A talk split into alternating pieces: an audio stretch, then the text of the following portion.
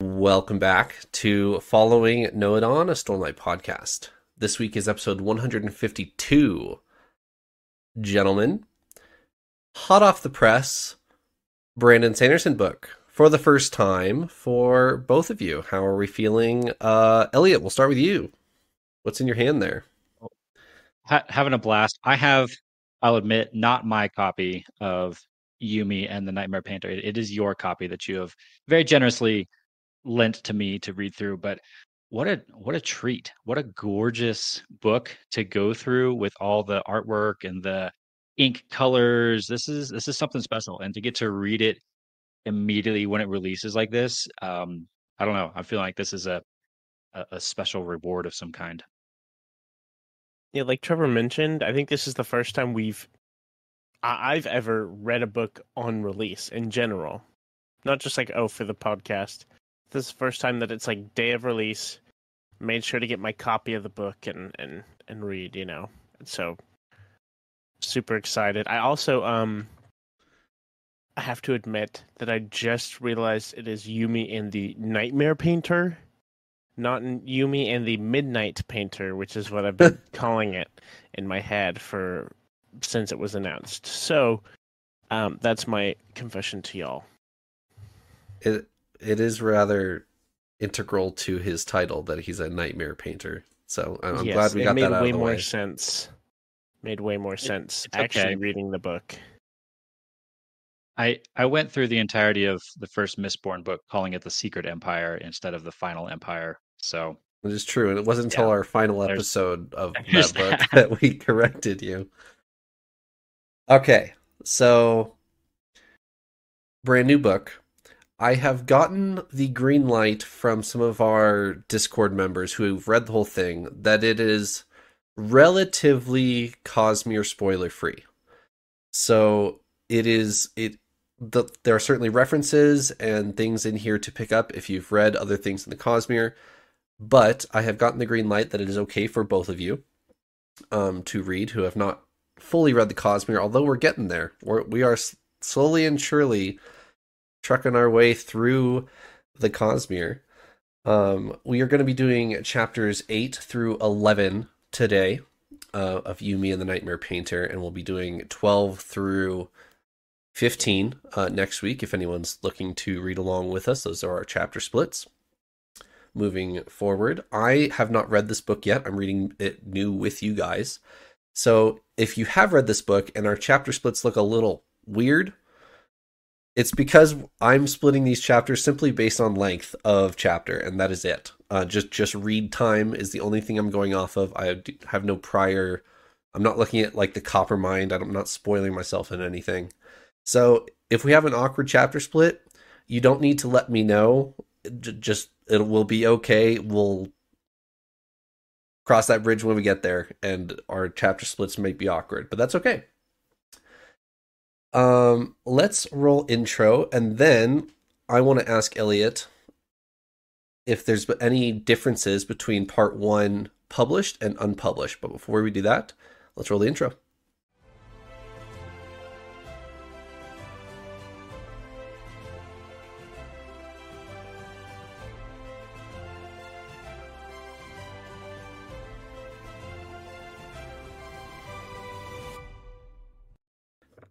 All right, before we get into part two, Elliot, did you notice any significant differences be- between unpublished part one and published part one? Yeah, I noticed a few. I did reread part one as soon as I as soon as I got my hands on on the book, beginning of July here. I was reading pretty fast, so I'm sure I didn't notice all of the differences between the pre-release chapters that we got what a year ago now, close to that, which is what we based our previous two episodes right before this on those pre-release chapters. So I was going off of memory, basically. Anything that jumped out as me as, hmm, I don't remember that. I would pull back up those release chapters and kind of compare.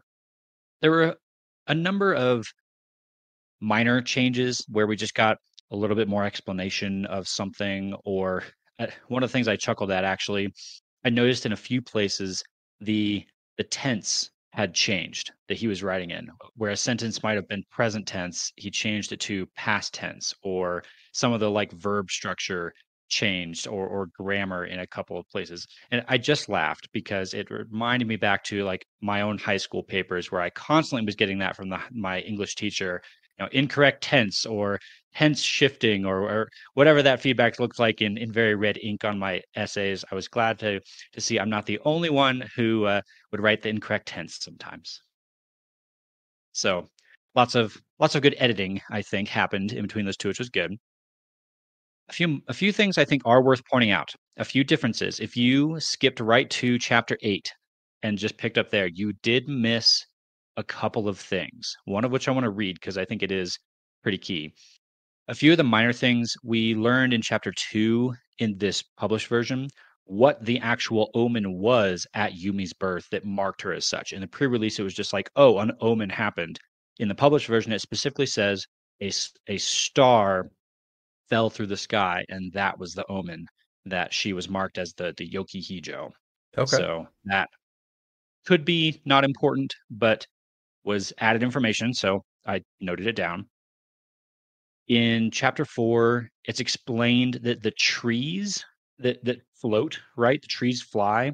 I, I think he might have gotten some feedback that a just the warm air kind of lifting off the ground would not be enough to lift an entire tree off the ground because Hoid adds a little bit of explanation on that where he says, you, You've probably been wondering how in the world thermals are lifting entire trees off the ground. Well, they have specific local adaptations. That's the wording in the book specific local adaptations. And then he refuses to explain further what Okay. that means, whether that's magic, whether that's I I don't know. It doesn't go into any explanation, but basically it was heavily, heavily hinted at that there's more than just physics going on in the flying trees. Take from that what you will. Okay. Um, let's see. There was an interesting bit in chapter seven that might be some foreshadowing. Painter, i if you remember back to chapter seven, Painter finds the nightmare that's almost stable, and he's able to scare it away. But he doesn't. He can't do it with bamboo. Remember, he he tries to paint bamboo because that's kind of his go-to. It doesn't work. Do you guys remember what he tried to paint the the nightmare as, and it ran away? Do you guys remember? I don't. Me I didn't recall it either until I saw it. He tries to paint the child's mother. Oh he yeah. tries to paint the child's mother as the nightmare. But in this published version, there's an added little paragraph that goes into an explanation that trying to do that, trying to paint a nightmare into a person, is a very dangerous thing to do because a person can still harm you. So the implication there I thought might be important. If you paint a nightmare into bamboo, it becomes bamboo, and bamboo is not going to hurt you. If you paint a nightmare into a person, that nightmare can still act against you and maybe come attack you as the person that you just painted it as. That could become important later. Interesting. Yes. Interesting. That was not in the pre-release versions either. As a Okay. blanket statement, I feel like it's kind of quite the leap to to go from oh bamboo drama's bamboo and then it doesn't work. You're like um um his mom, you know, like I feel like that's quite the the jump, which I think is funny. I Yeah, I think it's kind of indicative of Nikaro as a person, as a as as a painter, as an occupation, because he goes to the same thing every time, and then when that doesn't work, he's got nothing, and so he just That's- he that's paints true. he paints what he sees. He's like, uh, his mom is right there. I'll just paint that. Like he he's got one plan, and it works ninety nine percent of the time, and when it doesn't, he's in trouble, and he's got like nothing in his brain. That's pretty funny. That that's a really Which good I way think- to put it, Trevor. and I think that could actually be a really interesting like character development for Nikaro. He's he's seriously lacking creativity. Right. right that could be part of his journey here is like finding that artist spark again because all he can do right now is paint bamboo and paint maybe what's in front of him so like are we going to get to see him rediscover that passion or rediscover that creativity in him i could see that Yeah. Bef- Before we dive into chapter eight, I'm gonna piggyback off of that just briefly uh, of just kind of my general thoughts thus far. So this is our like second-ish, third-ish week of of um covering the book. You know, we did part one before the the full book actually released, right? Uh, but going from here, my number one question is, what's the the plot? What's the premise? What are what's actually trying to be accomplished? Yeah. That's my number one question right now. And so that's a neat neat uh thought, Elliot, about like, you know, is he trying to find that artist spark? Um I I don't think that's the case. I think there's gonna be something different. That would be neat if that kind of becomes the case. Um and my question has been what what is it? What what are we going to see? We see uh painter end up in Yumi's world, and I, I guess I can open that up to see what y'all think it may be. My only thought right now is he kind of puts up this facade of being a big, strong hero who's here to save the day or something. I Right. don't know where he got that idea from, but wherever he got it from, it's there, and he's not that person which he's kind of projected himself to be, just from what we've seen of his character. Um, and so I'm guessing that it may be some kind of story with that. It's going to be some way that they, I don't know. I imagine they'll both learn an important lesson from each other. Is my general guess right now, um, and and overcome some form of evil. Maybe this nightmare becomes stable. Who knows? But uh, that's that's been my number one question. Um, there's a bit to cover content wise, but that that's been my number one thought going through here. Is like, what am I worried about? What am I looking for? You know? I I want to kind of add on to that, and then I will give a prediction um, as well. So uh, I put this at the bottom of our outline for this episode, but I'll go ahead and talk about it now because it, it it it's fine to talk about now. I I don't I don't know if it's because I was reading Tolkien during our break um, or not. I've been I've been refreshing myself on a little bit of Tolkien, but we are in chapter eleven by the end of this episode and we still have no idea what's going on. And I think that's really odd. Like we've got no no concept of the stakes. Like we've we've a vague like one line premise of like spirit telling Yumi I need your help. And that's the only thing we have. Like where is the Council of Elrond scene of we, we're sitting down yeah. this is our goal like we, we're we're a decent ways into this this book into chapter two or into uh part two here i don't i don't know what's going on. We're still just you know getting our bearings here and the um, characters are doing so as well. So i i wanted to highlight that it's interesting that we're this far um into the book and still don't know what's happening. That being said i assume that will be end of part two. I don't I don't feel like we'll wait that long to figure out at least what the goal is. How is another question, but I, I feel like I'm waiting to see what what the goal is in the greater picture. Uh, Trevor, I will take your one Tolkien moment and raise your Tolkien moment. I think it's because we haven't seen the um the Gandalf appearing and informing our protagonist what's going on yet scene, if Right. that makes sense. Right. Right. They don't know to go to a Council of Elrond. It's our two characters are just kind of in the dark. They're like, what the heck is going on? And nobody knows.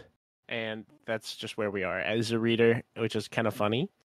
Uh, and, and that's a good point. Yet we're 11 chapters in, and I, I can't tell you Because the premise is. because the final empire it's what chapter six that we get that meeting scene where they sit down with the white with the chalkboard um in the Yeah. way of kings it's what chapter 12 but that's a much bigger book than this book. Chapter 12 is i'm gonna save these bridgemen he makes that decision um and that's like the end of part one. Um so i just like just com- compared to the length we're a decent chunk into this and still have no idea what's happening. Yeah. And one brief comment about the Way of Kings is at least from the get go, you from from like the very beginning, you kind of know our main character is a prisoner, and you can kind of infer that he's going to try to no longer be a prisoner, Right. right? And so we kind of have that here. It's just two people living their lives, and and we see. But maybe I digress enough on that. I don't know. I have a thought for you guys. I wonder if you're asking that question because you're an experienced Cosmere reader at this Right. point. And and that's what you're after. That's what I'm asking the same question too. How how does this piece of the puzzle fit into the larger Cosmere? What what am I what can I learn about what's going on here on these planets that tells me about the magic systems and shards and whatever else is going on? I I wonder if this book might be the answer to a question I've started asking recently. I don't know if we've talked about this on the podcast or not, but I know Trevor, I've talked about this with you. My my question now that I've read a good chunk of the Cosmere, it has started to become is Brandon going to write new entry points into the Cosmere? Yeah. Or is the more he writes, the longer the kind of linear line is going to get? And as a new reader, you're always going to have to kind of start way back here and read, you know, 12 books before you can read the newest book that comes out. I wonder if this book right here is a bit of an answer to that, where it's written with the new reader in mind as a new entry point. And so we're not going to get into a bigger how do we save the world moment as early as we would or kind of the the bigger picture lore of what's going on maybe it's like halfway through the book that we learn about what they're supposed to do to solve whatever the spirit wants them wants them to do that's my theory at this point that, that all this is intentional Yeah. Well, I guess we. I guess that's uh, the ultimate read and find out question. What's the plot of Yeah. this book? Whenever we're in like the beginning of part two, I guess that's an that's a pretty easy RAFO. Should we uh, go ahead we- and dive into our chapters, or what do you think, Elliot? before we do that real quick there was just one more change from the pre-release chapters that i wanted to mention because it reveals some i think important information about our narrator here which speaking of larger cosmere implications is someone who i think we're all probably very interested in and that's of course uh, of course of course Hoid of course Hoid Of course. Wow, words. Okay. At the beginning of chapter six, the, the public, the published version adds like five paragraphs that are not in the pre-release version. So if you if you skipped straight to chapter eight, th- picking this up, please go back and reread the beginning of chapter six because there's a bunch of information about Hoid here. I actually want to go ahead and read the first paragraph to you guys and and get your thoughts. This is this is Hoid speaking, of course, as our narrator. All right, let's talk about me. Uncharacteristically, I don't want to discuss the topic. This isn't a bright point in my career, and I would rather the attention be on less statuesque people for the duration of the narrative. That said, I know it's going to distract some of you unless I explain at least a tad. By the way, that's Brandon speaking to us right there, as I know you guys are going to get distracted by Hoid, so let me explain real quick. What had happened to me? I don't know. It's complicated. I arrived on the planet and immediately froze in place, unable to move. Was I aware? Yeah, at first. As the months passed, my senses began to dull. I fell into a kind of trance, unaware, almost asleep. And he kind of goes on to explain a couple more things about like how he knows this story that he's sharing. But we had very specifically pondered on the idea of why is Hoid there? Why is he frozen as a statue? He doesn't quite answer that, but he at least says it was instantly upon his arrival on the planet. He, boom, appears and frozen. What is up with that? Interesting. Man, It's I almost like I didn't think this would happen again, but there is information that I would like to share that I am not allowed to. Um oh, so okay, okay. that Mr. Big Shot Trevor again. and it has his knowledge. it has to do with the book that's behind me right here. I don't know if you can tell which one that is, but uh interesting. can. It's Tress of the Emerald Sea. one. That is Tress. Mm-hmm. Interesting. Interesting. I it almost sounds to me like a Hoid specific trap. Like someone it was specifically thinking about world hoppers and somehow set up a trap to catch world hoppers. Yeah. So, yeah. I bet we'll learn more as And- it goes. And then I okay, second question, follow up to that. I wonder if design I wonder if he dropped in in the noodle shop and that's where he's been, or if design specifically moved him to the noodle shop as a coat hanger. Like like I gotta use him somehow, so I'm going to drag him to the city and leave him here. Interesting. But I like The latter I is more think that that's hilarious. what- yeah, I was gonna say I like to think that that's what happened. Well, if you're gonna stand there and do nothing, you might as well come hold coats at my noodle shop. Right. Exactly. Trevor, do you want to kick us off and Sure. in these in these chapters? All right. So the entrance of part two here. Um, both characters are trying to get their their bearings, and I think through that through that lens, we actually get more descriptive uh sentences of more than what we're used to with Brandon Sanderson's books. We, he sits there and describes the scene fairly well, I think, for like a couple paragraphs through um through Painter's Eyes in chapter 8 and then in chapter 9 it's more of an internal dialogue with Yumi of what the heck is going on. Um but it's convenient that we get to swap over to Painter um in chapter 8 actually I think chapter 7 is also Painter. So we get two painter in, painters in a row um and he gets to describe this relatively Earth-like scene to us. It's certainly more Earth-like than what he's used to. So he gets to describe some oddities um, that he sees, but there are no answers to some of our bigger picture questions. We just get a couple chapters here of Yumi and Painter staring at each other, trying to figure out what the heck is happening.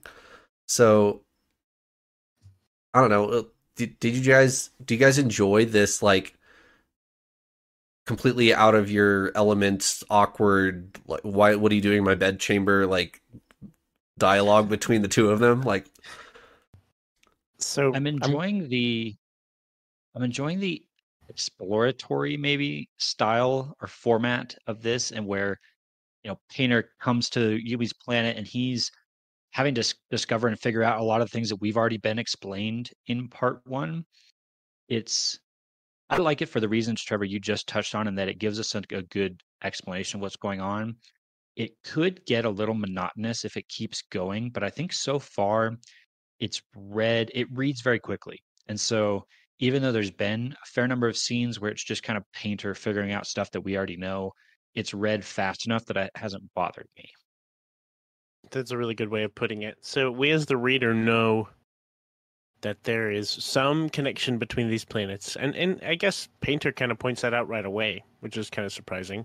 He's like, That star up there, I think that's my home. yeah, I wanted Which to talk really about that, kinda but keep going. Almost kind of, almost kind of odd. But uh, aside from that, aside from that, we know that there's some connection between these planets and these characters, and we know that our characters should, I, I would say, should figure out by the end of the book maybe what that connection is or what the purpose of their connection is. Um, that's a big question mark for us right now, but we know that, and so for that reason, I am enticed in the storyline. It's you know I'm very engaged. Right? I mean, from the start, I, I was excited because I, I, if you've listened to us for a while, you know I love the the early Brandon Sanderson interludes where you're like jumped all the way across a world to some character who makes no sense in the storyline, right? And just I want to know how these pieces connect. So I've been really engaged for that reason.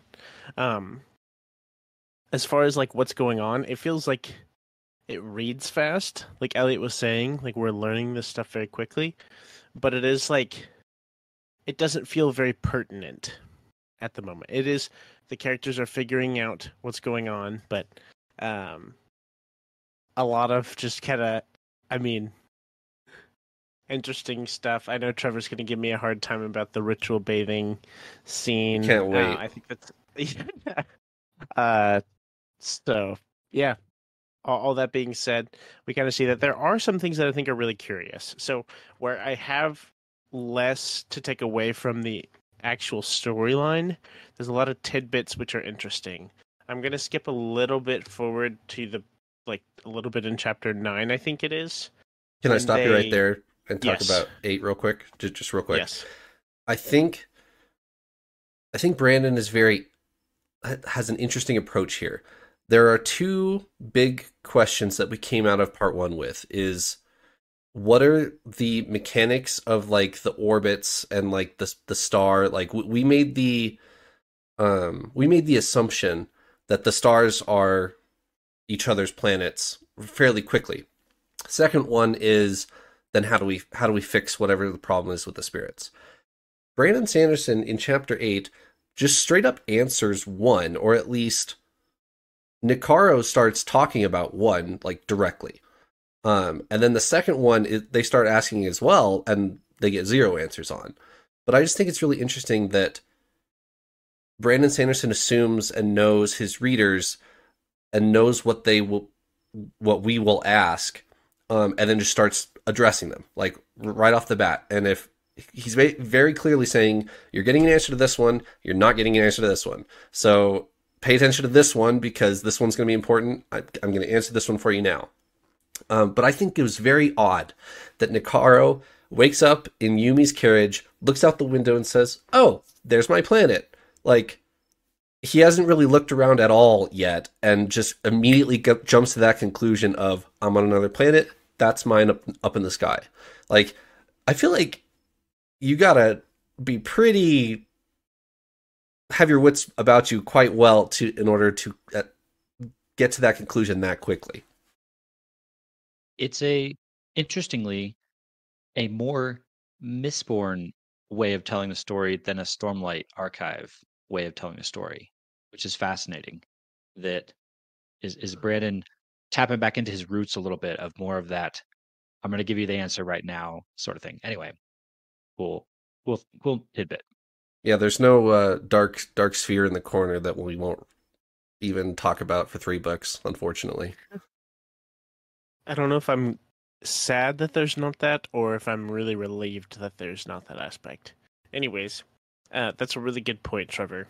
It, and and like you said, uh, it is very much kind of the Mistborn way of going through the story. Like we have things kind of spelled out for us right away. We're not just left wondering the whole time. However, there is stuff I'm wondering about. Right, like Trevor said, one some of the elements are very unanswered. Um, but some things I think are pretty curious, which I don't know exactly what to do with yet. That's the fun part of this podcast. I get to come and tell y'all, and then y'all throw ideas out, and we usually arrive at some ridiculous conclusion. Um, so, when Painter and Yumi, whenever they ever make contact with each other, it's described as like really big, like really distinct heat, warmth, tingling. Like it just feels really ridiculous and like crazy. a Painter describes it as it feels like touching one of the hion lines on his planet. yeah The two lines, which we, and from my understanding, it's their investiture, in some way, shape, or form, and so that makes me wonder. That that just raises a lot of questions in my mind, which I could rabbit trail down for a long time. But for the purpose of being relatively um, respectful of time, what are your general first thoughts on, on what this could mean? My guess is it's some kind of weird. I I, th- I think it's some weird stretch of like a Nahel bond thing. Some Really- like really really odd glad you brought that up. stretch of investiture in that way. Okay, so big Stormlight spoilers. We we've been minor Stormlight spoilers here, but big big ones here for a second. There and I and I don't know if this is like a prediction or just kind of an observation. I think we are going to learn a lot about capital C connection in this book. And I and there's a couple things that I want to talk about in this scene that kind of ties in here because Yumi and Painter are obviously capital C connected. I think I think there's a already a mention of capital C connection, maybe even in part one, uh, in chapter seven or so, or chapter 8, I don't remember. But um they can read and speak each other's languages, uh, which I'll get back to in a second. There's this really odd, like, yeah, well, Painter describes it as touching a hion line.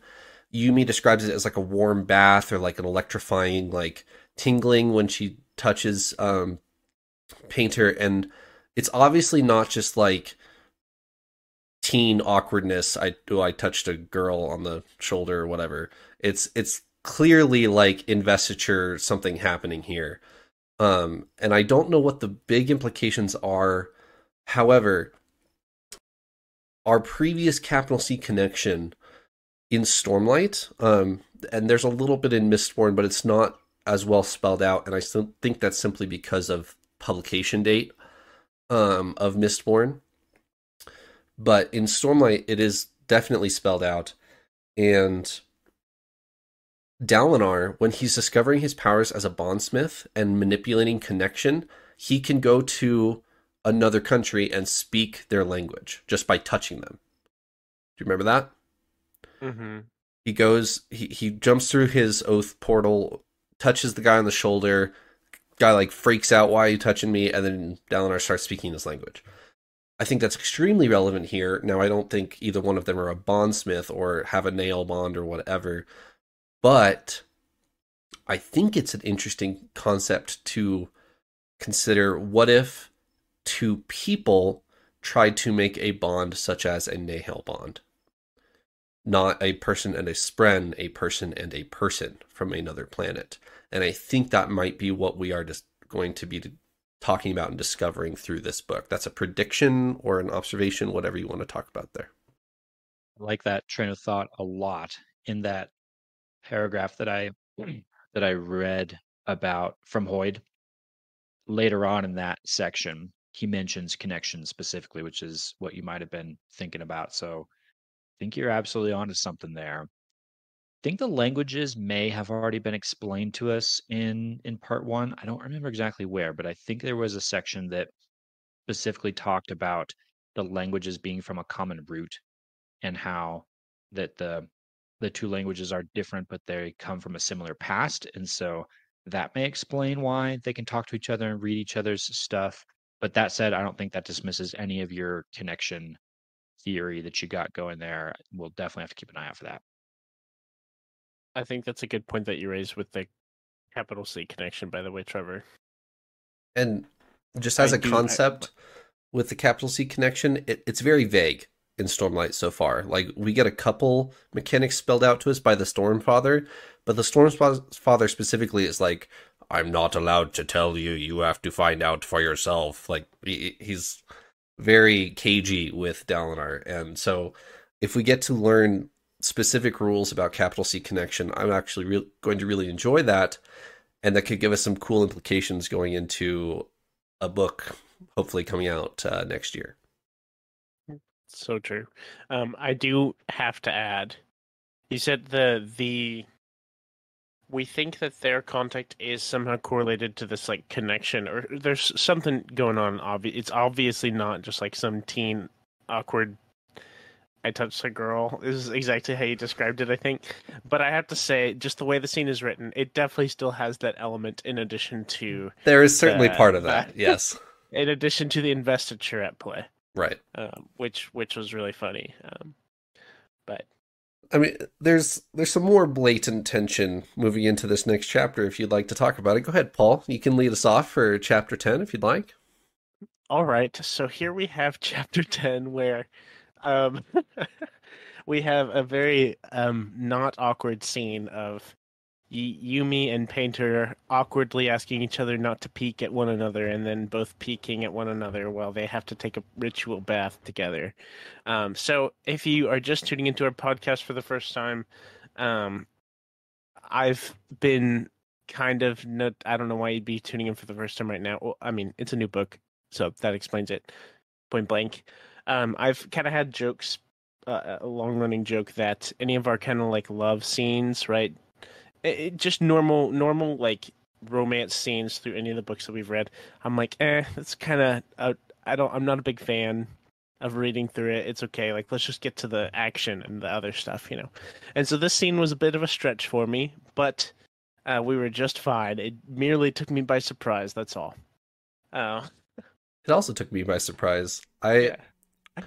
I've been under the impression that if Brandon Sanderson were ever to ever get his works adapted, Secret Projects may actually be a good way place to start. And I'm going to rescind that uh, uh, opinion after reading this one. I, audience. I don't I don't want to see this adapted as as I written. agree. I'll be honest, it, like just I agree. just write it so that Yumi ha- can have a ceremonial robe on during the bath, and all of this is solved. All you have to do is have just like your under un- undergarment on, and that's allowed, and then this whole scene is fine. I mean, that's that's fair. That's fair. It's uh, if they made an adaptation of this versus Mistborn, for example, it would go from I don't know whatever other station like Netflix to HBO. You know, this is the scene sounds more like an HBO scene. Uh, so, yeah, um, yeah. Uh, oh, something something else to bring up. So, my understanding is at this ritual bath the others on Yumi's planet. I'm blanking on their names off the top of my head. But the others, that these other like ritual people who help Yumi do her job and she reports to or whatever, Mhm. they are seeing Painter as Yumi. Is that right? Yes, that is correct. They are seeing Painter as Yumi, which is a whole other little, not little, a whole other dimension of odd here that I have haven't the slightest clue, other than maybe some connection. I don't know. Uh, that they're actually the same person, like I don't know, same soul split in two. I don't know, something ridiculous you could see there.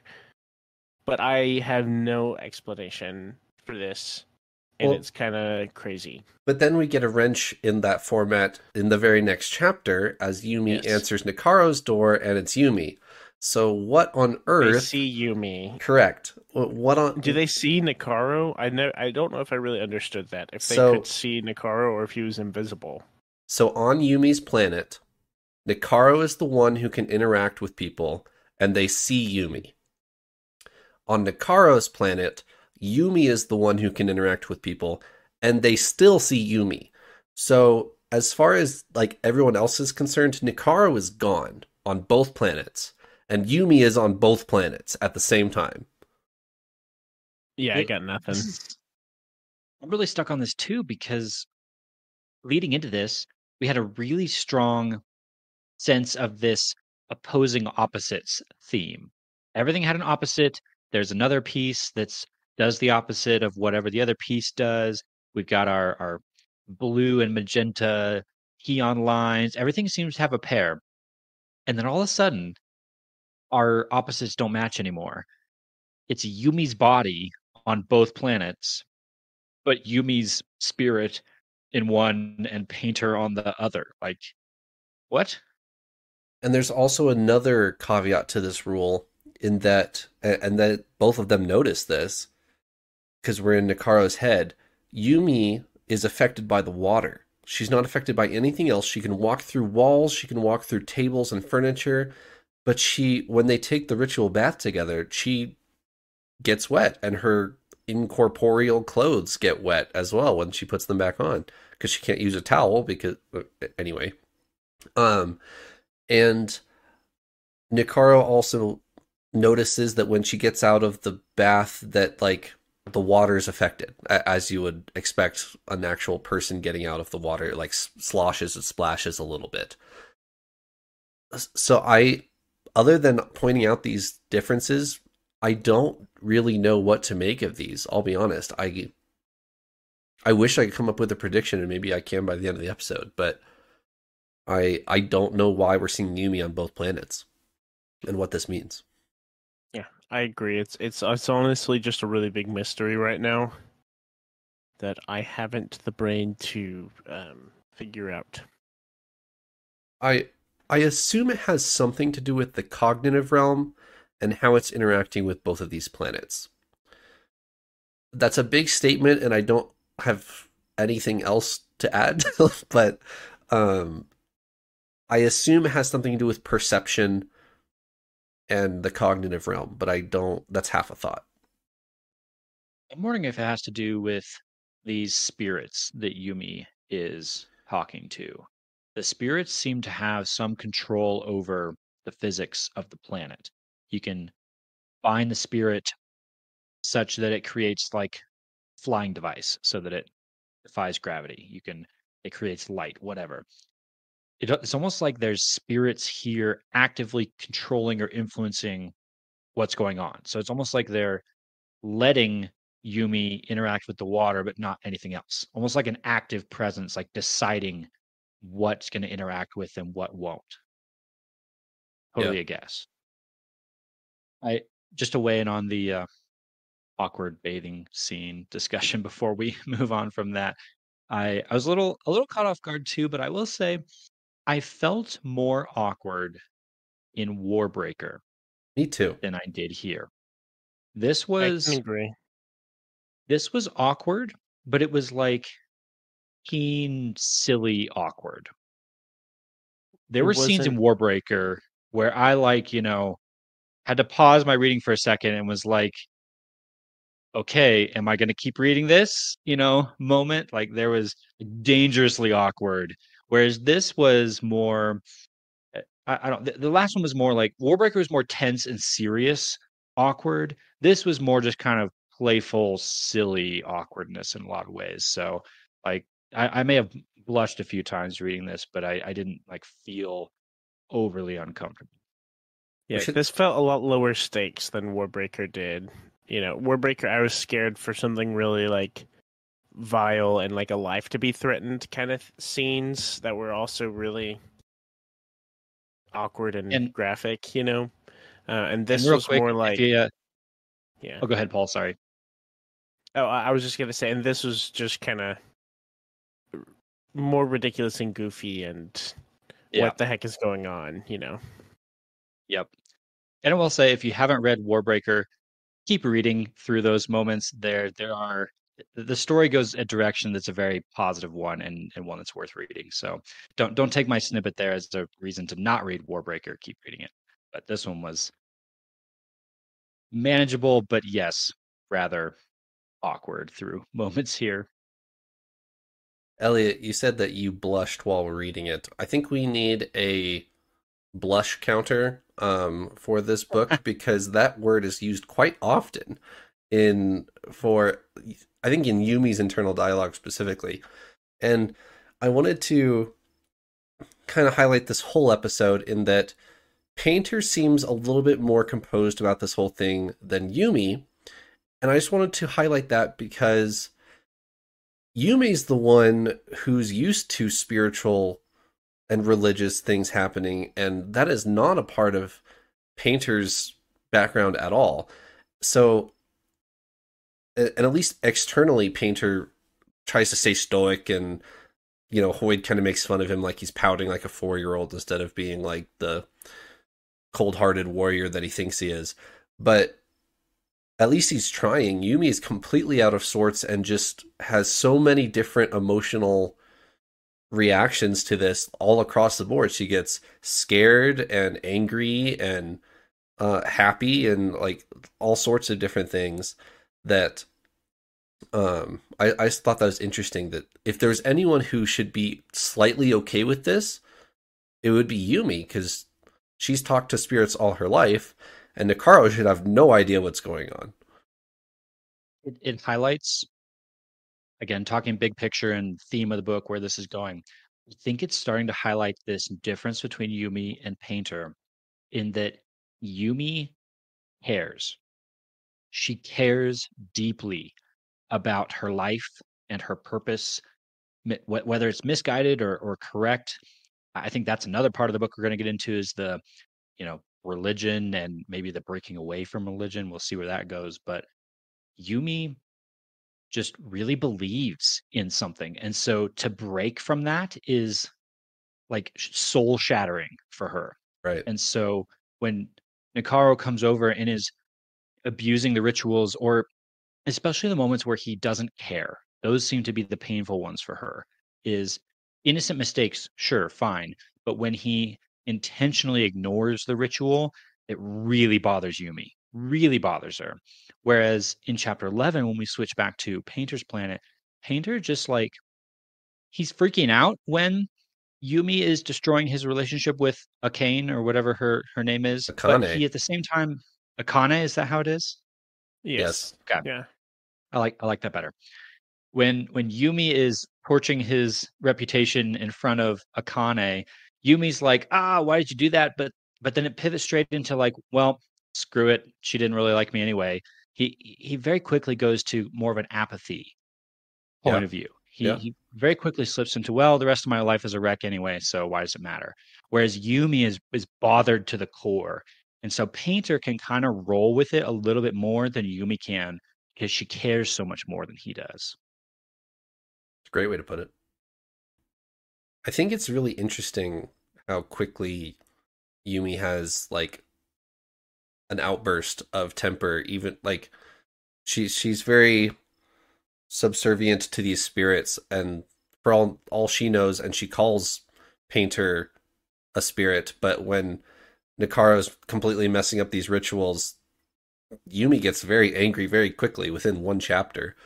Um and in chapter 11 as well when she's uh when she finds out that he's lying or uh, untruths like she, she doesn't even use the word lying. Like she have you been telling me untruths painter? Um and then she goes into a fit of rage and goes and stacks something which is which is funny um goes and stacks his dirty bowls next to the sink i enjoyed that I was scene. gonna say, I thought that was, I thought that was really, really funny. It was, she's like so stressed out of her mind. She's on this different planet. She's so confused, and uh, uh, her perspective, right? Like Elliot kind of mentioned, and we've seen from reading this, her perspective is very like. Her purpose is summoning these spirits, and that is the only thing that she wor- does and worries about. That is like her only like real purpose. So she is so stressed, and so I think it's really funny. Her stress, um, I guess, coping mechanism is I need to stack, and just goes and stacks these bowls. I thought that was really funny and just absolutely ridiculous. I'm going to use that line next time I'm in an argument with someone when I just get frustrated with them. Just say, I need to stack Really something. storm out of the I need to. St- I gotta stack something. Yeah. Any big questions coming out of this episode gentlemen I'm I'm curious to see kind of where it goes. I'm wondering if our next set of chapters we might get a better vision of what what we're what we're here for, what we're doing still. Because like we mentioned at the start of our episode here, that that was that was kind of the number one one question, I, I guess, concern uh, of what's going on. Take that back. I do have questions. Two main ones. One minor. How do they tell time on Painter's Planet? If you think about it, they live in darkness. They can't see any stars. There's no sun, no moon. All they can see is a single other planet, which, as far as we've been told, I think doesn't really change doesn't move much yeah at all. I'm assuming it rotates because there's night and day on Yumi's planet, and so maybe they can use that somehow if they're watching that specifically. But like, I, I think that kind of comes up in chapter 11 where Yumi asks, like, "Well, what time is it?" And and Painter says, "Well, I don't know," and he flips on the TV. checks the tv yeah He, he- he basically tells time by what TV show is on. He says, "Oh, it's such and such a show, and so therefore it's such and such a day." Which, by the way, it had an interesting, unique mm. name for the day of the week, which I did not write down, but I know it was not one of our seven days of the week. did it i didn't catch that I also Yeah, it was like- that. It was like Sam Day or something like that. It was close to that, maybe. huh and he like he tells time based on what TV show is on, which I thought was really strange. Bigger question: What is triggering their switch back and forth? The obvious thing seems to maybe be when they go to sleep, like when you go to sleep on Painter's Planet, you just wake up on the other one. But I'm not sure that's the case. There's been a couple moments where it seems like they've been yanked out of the situation they're in. Yeah. where they've like felt this overwhelming sleepiness overcome them and they either pass out or fall asleep when maybe they normally wouldn't and then they wake up on the other planet is there a is there a pulling mechanism going on here for some reason? Is it when the other bodies on the other planet wake up it pulls you from this planet? Oh, interesting. i wasn't quite sure we had an answer. I and like if if yumi's attendants on the other planet can they like not wake her up if it's not time for them to be awake on that planet yet? You know how does the time work across both planets Yeah, I don't know. The when the other body wakes up is an interesting idea because in chapter 11 they wake up to the door pounding to the foreman coming to check on Nikaro. So Yeah. that could be like a violent like jerk awake and then you're jerked over to the other other body. Interesting. right And it's less like going to sleep and more waking up. Interesting. Yeah, I, I wish I had a prediction on that. I really can't think of anything off the top of my head as to what is what is actually sending them from one place to the other. I'll I'll throw a prediction and say it's very deliberate by whatever Cosmere being is in control here. That that it's Yeah. it's way more hands on than falling asleep and waking up. Whatever this, sh- what's what's the list of all of our shards again? Is there one that makes sense here? Oh man. Maybe it's a different a conversation for a different day, but um, but I don't know what's controlling what here. All right. Well, I am very excited to read more. I'm very much enjoying a brand new Sanderson novel. Uh, anything else, gentlemen? Not here let's keep going Excited to RAFO and learn learn more. Sounds good. Thanks for joining me, Paul and Elliot. I will see you next week. See ya. yeah